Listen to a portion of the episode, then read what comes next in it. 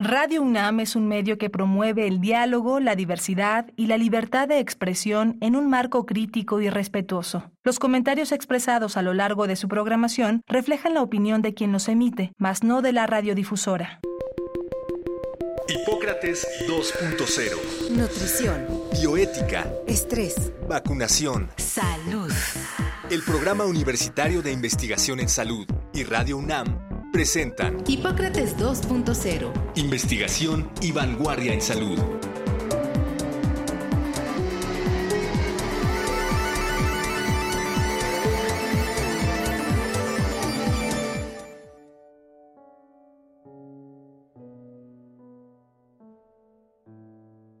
Hola, ¿qué tal? Bienvenidos a Hipócrates 2.0. Yo soy Mauricio Rodríguez, como cada semana les doy la más cordial bienvenida, muchísimas gracias por estarnos acompañando aquí una vez más, ya cinco años de estar aquí en este programa, un poco más, y también un, largo camino de programas, pues digamos, especiales ahora en la pandemia, que ya son muchos, más de dos años, especialmente dedicados a abordar temas relacionados con la pandemia y hoy no va a ser la excepción. Hoy preparamos un programa que teníamos eh, en mente desde hace algunas semanas.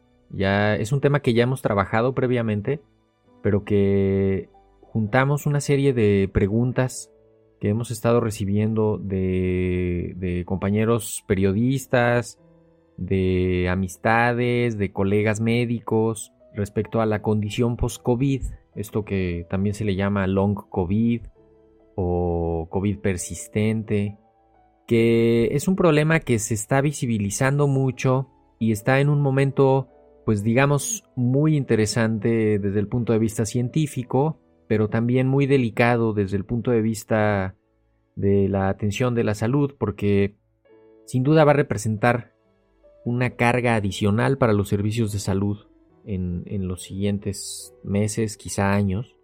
Y también es una situación muy delicada porque podríamos correr el riesgo de que cualquier problema que tenga una persona después de que le dio COVID o de que se recuperó de COVID, lo atribuyamos, quizá erróneamente, al COVID. Y entonces, como decimos técnicamente, vayamos a estar patologizando la vida cotidiana o se nos vayan a ir otros diagnósticos, porque busquemos una salida simple y decir, ah, sí, es que es el COVID que te dio, ah, sí, es que esos son secuelas de COVID, es que el COVID. Y entonces se nos vayan a ir algunos diagnósticos pues, de largo por estar en eso. O se caiga en gastos innecesarios, en tratamientos innecesarios, en, en gastos catastróficos para la atención de la salud o una sobrecarga a los servicios de salud. Entonces, todo esto quisimos ponerlo en el contexto, seleccionamos siete, ocho preguntas de lo que nos han hecho más frecuentemente en los últimos días y pues las hemos trabajado en diversos grupos de, de estudio que tenemos ahora con la pandemia. Pues ahora sí que en mi calidad de vocero de la Comisión Universitaria para la Atención de la Emergencia del Coronavirus, que tengo la, la fortuna de serlo desde febrero del 2020, voy a permitirme aportar esta información para que les resulte, esperemos, de utilidad y para tratar de abonar un poco a la discusión. Así que, si me ayudan con la lectura de las preguntas, comenzamos. ¿Qué es el long COVID o COVID persistente? Pues eh, estrictamente tendríamos que decirle condición post-COVID, que es la definición técnica que propuso la Organización Mundial de la Salud desde octubre de 2021 y precisamente se refiere a esa condición que ocurre en individuos que tienen antecedentes de haber tenido infección por el virus SARS-CoV-2, que es el causante de COVID, ya sea confirmada con alguna prueba o probable por las características clínicas, como una enfermedad que, que cursaron o sea, es una condición que aparece tres meses después de que tuvieron en el COVID y que dura por más de dos meses y que no puede explicarse con un diagnóstico eh, alternativo. Los síntomas más comunes de la condición post-COVID incluyen fatiga, pérdida del aliento, le llamamos como cansancio, eh, algunas disfunciones cognitivas, confusión, eh, puede ser que se afecte un poco la memoria, pero también puede haber otros. Y lo más importante de esto es que tienen un impacto en la vida cotidiana, en las, en las actividades que se hacen en la vida cotidiana. Los síntomas pueden ser de, nueva aparición, o sea que nunca antes lo había tenido y ahora lo empieza a tener, o pueden persistir de la enfermedad que se tuvo y pueden ser fluctuantes o pueden volverse a, presentar ¿no? en el tiempo, pueden eh, aparecer y desaparecer y esto. Es la definición para los adultos, ¿no? Para los niños es los niños y las niñas es, es diferente, ¿no? Hay otra, otra definición que, que se está trabajando y que no, de hecho, no se ha hecho una definición específica para los infantes. La condición post-COVID ocurre en individuos con historia probable o confirmada de infección por el virus SARS-CoV-2, usualmente tres meses del inicio del COVID con síntomas que duran hasta dos meses y no pueden ser explicados por un diagnóstico alternativo. Los síntomas comunes son fatiga, disminución del, aliento, ¿no? Este cansancio, disfunción cognitiva, pero también otros, y generalmente tienen un impacto en la vida cotidiana. Los síntomas pueden ser de nueva aparición, siguiendo la recuperación inicial del COVID agudo, del episodio de COVID agudo, o persistentes, en algunos foros se dice que es algo psicológico. ¿Es así o se trata de alguna condición física? Pues estrictamente un poco de ambos, porque hay algunas manifestaciones psicológicas que son consecuencia del COVID. De hecho, cada vez hay más evidencia de que el virus causante del COVID se puede ir a algunas partes del cuerpo y causar un daño ahí local que va a dar alguna sintomatología o alguna signología específica de acuerdo al órgano que está afectando, ¿no? Por ejemplo, eh, se va al cerebro y entonces pues genera esta, esta neblina mental, ¿no? Como, como esta dificultad para concentrarse, alteraciones del ciclo sueño-vigilia, un poco de, dificultad para la memoria a corto plazo, pero también hay un componente que también se genera que es eh, ansiedad, o sea, puede llegar a haber trastorno de ansiedad o cuadros depresivos o que se, pues que se agudicen algunos como conductas eh, obsesivas, ¿no? Entonces, hay que, pues hay que simplemente estar pendientes. No, no es correcto decir que es algo psicológico, porque inmediatamente se encasilla el problema en algo intangible y, cuesta mucho más trabajo abordarlo.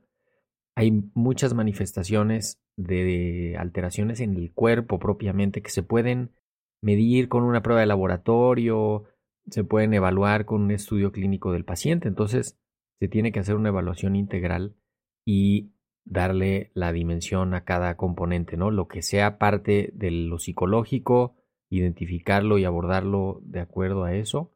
Y lo que sea parte de cambios en el, en el, funcionamiento del cuerpo también hay que, hay que tenerlo, ¿no? ¿Cuáles son los síntomas o manifestaciones más recurrentes del long COVID? Pues lo más eh, recurrente es, o sea, lo que, lo que se describe con mayor frecuencia en los pacientes que lo presentan es la fatiga. Hay una sensación de cansancio, también eh, como dificultad respiratoria, sobre todo cuando hay esfuerzos medianos, esfuerzos eh, grandes. La gente tiene eh, una, un, cansancio. también estos trastornos que decía de, dificultad para la concentración, para la memoria, eh, ansiedad, pero también hay manifestaciones en la piel, hay pérdida de, eh, del cabello, se cae el cabello, eh, pueden también haber manifestaciones gastrointestinales que, persistan un poco, eh, alteraciones digestivas, irritación eh, como intestinal, sintomatología de ese tipo. Eh, y pues cada vez se van encontrando más afectaciones en otras partes del cuerpo, ¿no?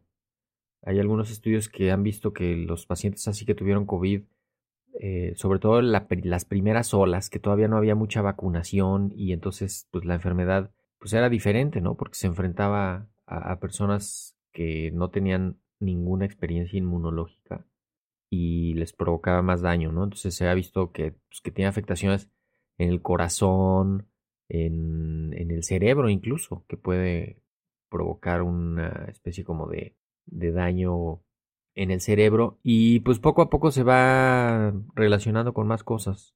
En algunos incluso están postulando ahí la hipótesis de que puede ser que acelere procesos neurodegenerativos, ¿no? Como el, trastorno cognitivo mayor, que, es como la demencia, que, en algunas personas, sobre todo adultos mayores, pudiera ser que acelere el proceso que ocurre ahí. Y también como afecta la capa interna de los vasos sanguíneos, el endotelio, esto provoca alteraciones en muchas partes del cuerpo, ¿no?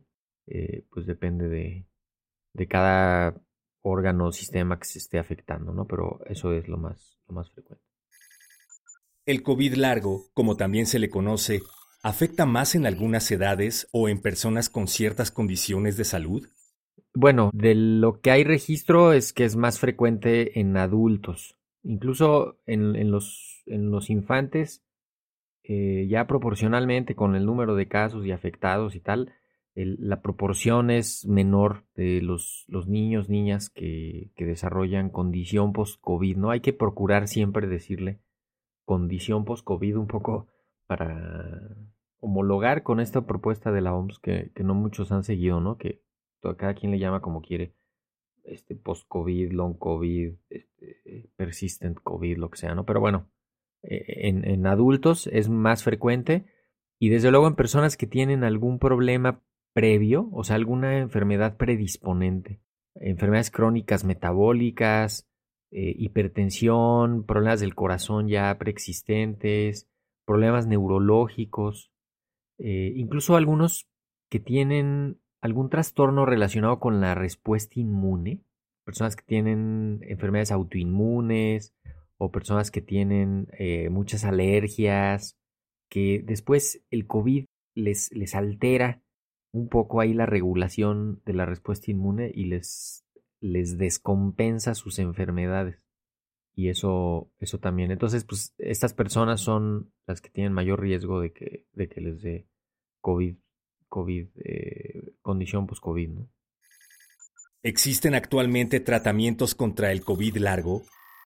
No específicamente, pero es, o sea, como lo he estado tratando de explicar, es, es algo tan grande que pues no sabríamos ni por dónde empezar, ¿no? Entonces, lo que se está haciendo es tratar de atender los síntomas, lo que se descompensa y tratar de estabilizar al paciente en eso, ¿no? Si tiene dolor, quitarle el dolor, si tiene algún problema respiratorio, ver qué es y hacer algo al respecto si tiene algún problema cardiovascular, pues revisarlo, si le dio una arritmia o si le dio algún problema en el corazón, darle algún medicamento. Hay mucha gente que después de que le dio COVID, le dio diabetes, desarrolló diabetes, porque seguramente ya estaba al borde del diagnóstico, ¿no? Y no se había diagnosticado o tenía una predisposición y con el problema del COVID se les, se les despierta eso, ¿no? Entonces, ahorita los tratamientos se han enfocado en eso.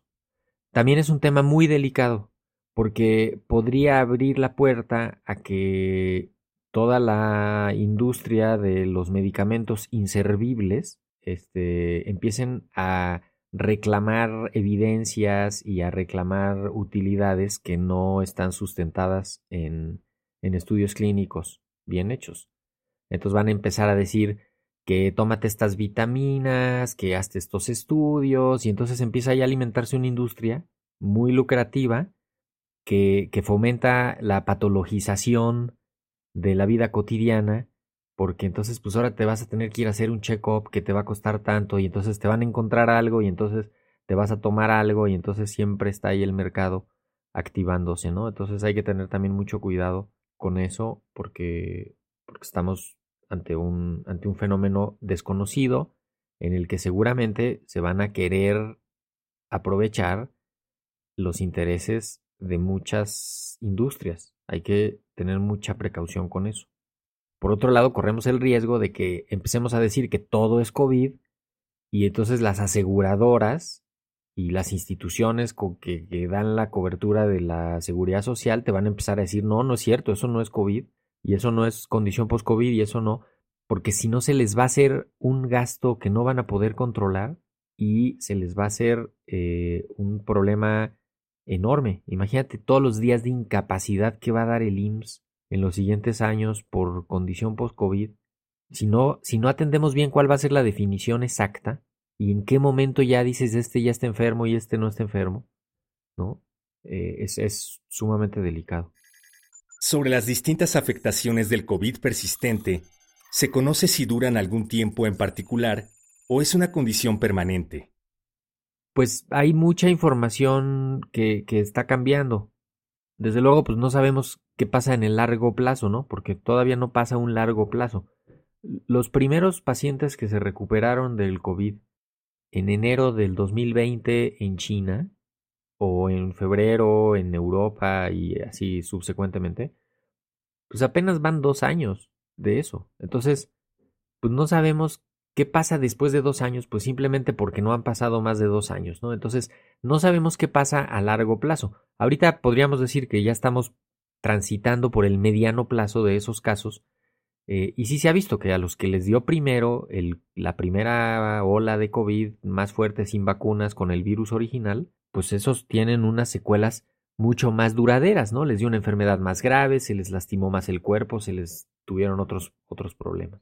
Conforme el virus fue mutando y se fueron generando las nuevas variantes, la variante alfa, la variante delta, la variante omicron, se ha visto que, y, además se fue el virus afectando a gente que ya estaba vacunada, la frecuencia de condición post-COVID en esas personas, en los que ya estaban vacunados o en los que les dio Omicron o en los que les dio por segunda vez, que eso llaman las, las enfermedades eh, como las reinfecciones, esos son diferentes. Entonces, y esas son más leves y con tratamiento así puntual de la sintomatología muchas veces se, se, se quitan, ¿no? Los que les dio primero ya llevan muchos meses, ¿no? Ya llevan pues más de un año con, con secuelas, ¿no? Sobre todo los que les dio algo respiratorio importante. Y esos, pues sí, tienen, ya, ya sabemos que les dura más de un año, ¿no? Este, y que, y, y se les tiene que hacer fisioterapia respiratoria y seguramente medicamentos y estarlos, estarlos vigilando, ¿no? Falta que pase más tiempo para que podamos decir qué pasa en ese tiempo.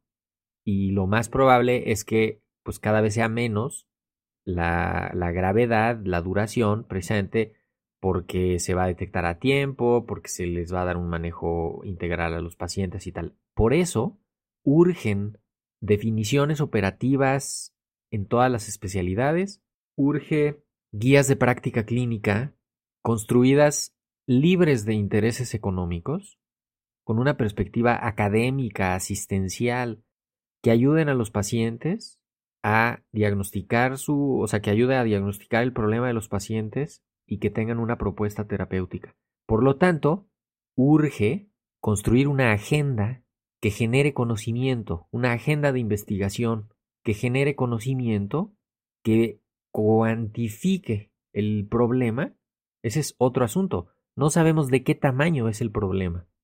Y visibilice el problema y entonces se comience a trabajar sobre eso. Y con muchísima precaución porque ya están empezando a salir algunos laboratorios diciendo aquí está la píldora mágica contra el COVID largo, ¿no? Y eso no, no, debe, de, no debe de ser. La mayoría de las personas que padecieron COVID ¿Tendrán COVID persistente?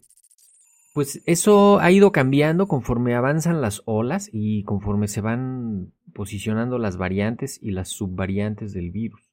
Al principio sí, sí pasaba eso. Al principio todos los pacientes casi tenían secuelas, 8 de cada 10, con el, en la primera ola eh, con el virus original y tal.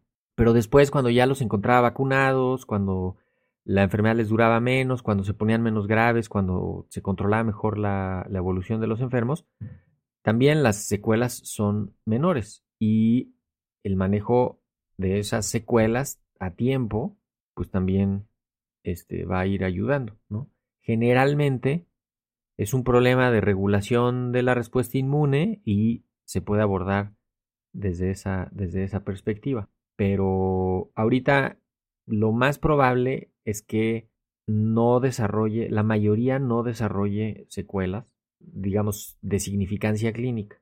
Aún así, por el número de casos, pues son muchísimos casos de COVID, entonces proporcionalmente van a ser muchas las personas que desarrollen COVID persistente significativo, ¿no? O condición post-COVID clínicamente significativa. Y esos van a necesitar atención y van a necesitar diagnóstico y van a necesitar seguramente algún medicamento y estudios clínicos y eso va a cargar los servicios de salud. Por lo tanto, se necesita una estrategia en las instituciones de salud que esté preparada para diagnosticar, para recibir, para atender a esos pacientes en el primer nivel de atención, en los consultorios de la medicina general, en los consultorios de la medicina familiar, de las especialidades básicas, ¿no? Ahí se tiene que identificar y atender el COVID, la condición post-COVID. Y un punto que no hemos platicado mucho, pero que es todo lo que viene después de que te da COVID como parte del contexto de la pandemia. No, no propiamente algo que te afecte el cerebro y entonces tengas cambios en la conducta. No. Un asunto psicológico, ahí sí, de que te da después de que te da COVID, por todo lo que has estado cargando emocionalmente durante estos dos años. Y entonces a la gente se enferma de COVID, se recupera y después tiene, hace cuenta como estrés postraumático. Tiene, eh, pues eso, como, como una ansiedad persistente, como un síndrome del sobreviviente, ¿no? Estas entidades que, que, que te, pueden, que te pueden afectar y viene una ola de enfermedad mental ahí atrás. Van a incrementar, y incrementaron los suicidios, la depresión, ya incrementaron los divorcios, eh, la violencia intrafamiliar, las adicciones, la deserción escolar, todo por, por este, pues este trastorno mental provocado por la pandemia por el miedo, por la situación de angustia, tantos meses en, preocupación, tanto daño, tantos muertos cerca, eh, tantos gastos, tantos problemas, gente que perdió su trabajo, su casa, eh, algún miembro de su familia, el sustento de la familia, eh, la empresa quebró, se tuvieron que cambiar. Todo eso va a generar un trauma psicosocial muy fuerte y, estrictamente tendríamos que contabilizarlo como consecuencias del COVID, ¿no? No como condición post-COVID, ¿no? Pero, pero sí como, como una condición post-COVID en la sociedad, o sea, síntomas, signos en la sociedad del daño que se causó. ¿Cuántas escuelas privadas cerraron porque quebraron? ¿Y qué pasó con esos niños y esos trabajadores y esas niñas? Este, ese personal, ¿qué pasó? O sea, son miles de escuelas las que cerraron. También la orfandad, la cantidad de niños y niñas que se quedaron sin su cuidador primario. Eso son secuelas de la pandemia.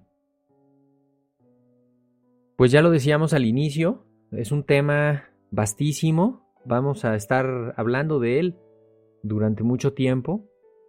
Esperemos que cuando menos estas preguntas que aquí se respondieron eh, les ayuden, contribuyan a la discusión, se vaya eh, posicionando este tema con, la mayor seriedad posible, eh, tanto en, los grupos médicos, en, en las academias, en los grupos de investigación, desde luego en los tomadores de decisiones.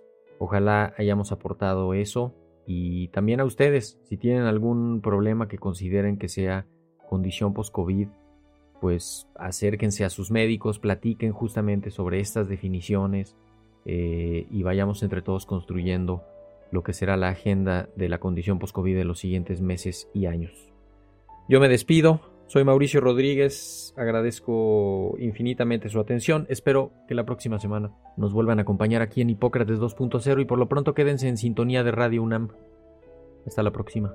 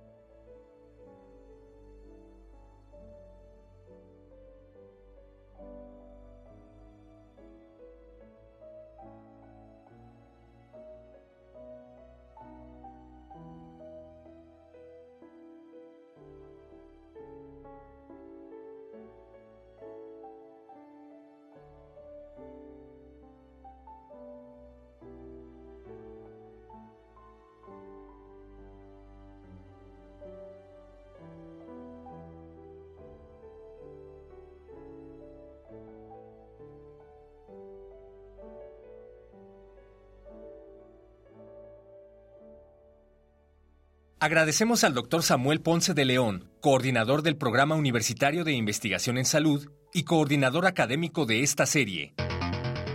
El Programa Universitario de Investigación en Salud y Radio UNAM agradecen tu escucha. Te esperamos la siguiente semana para platicar sobre lo último en materia de salud e investigación en Hipócrates 2.0 investigación y vanguardia en salud. Se despiden de ti en la producción Patti Gamboa, Héctor Castañeda y Alejandra Gómez. Hipócrates 2.0, Radio UNAM. Experiencia sonora.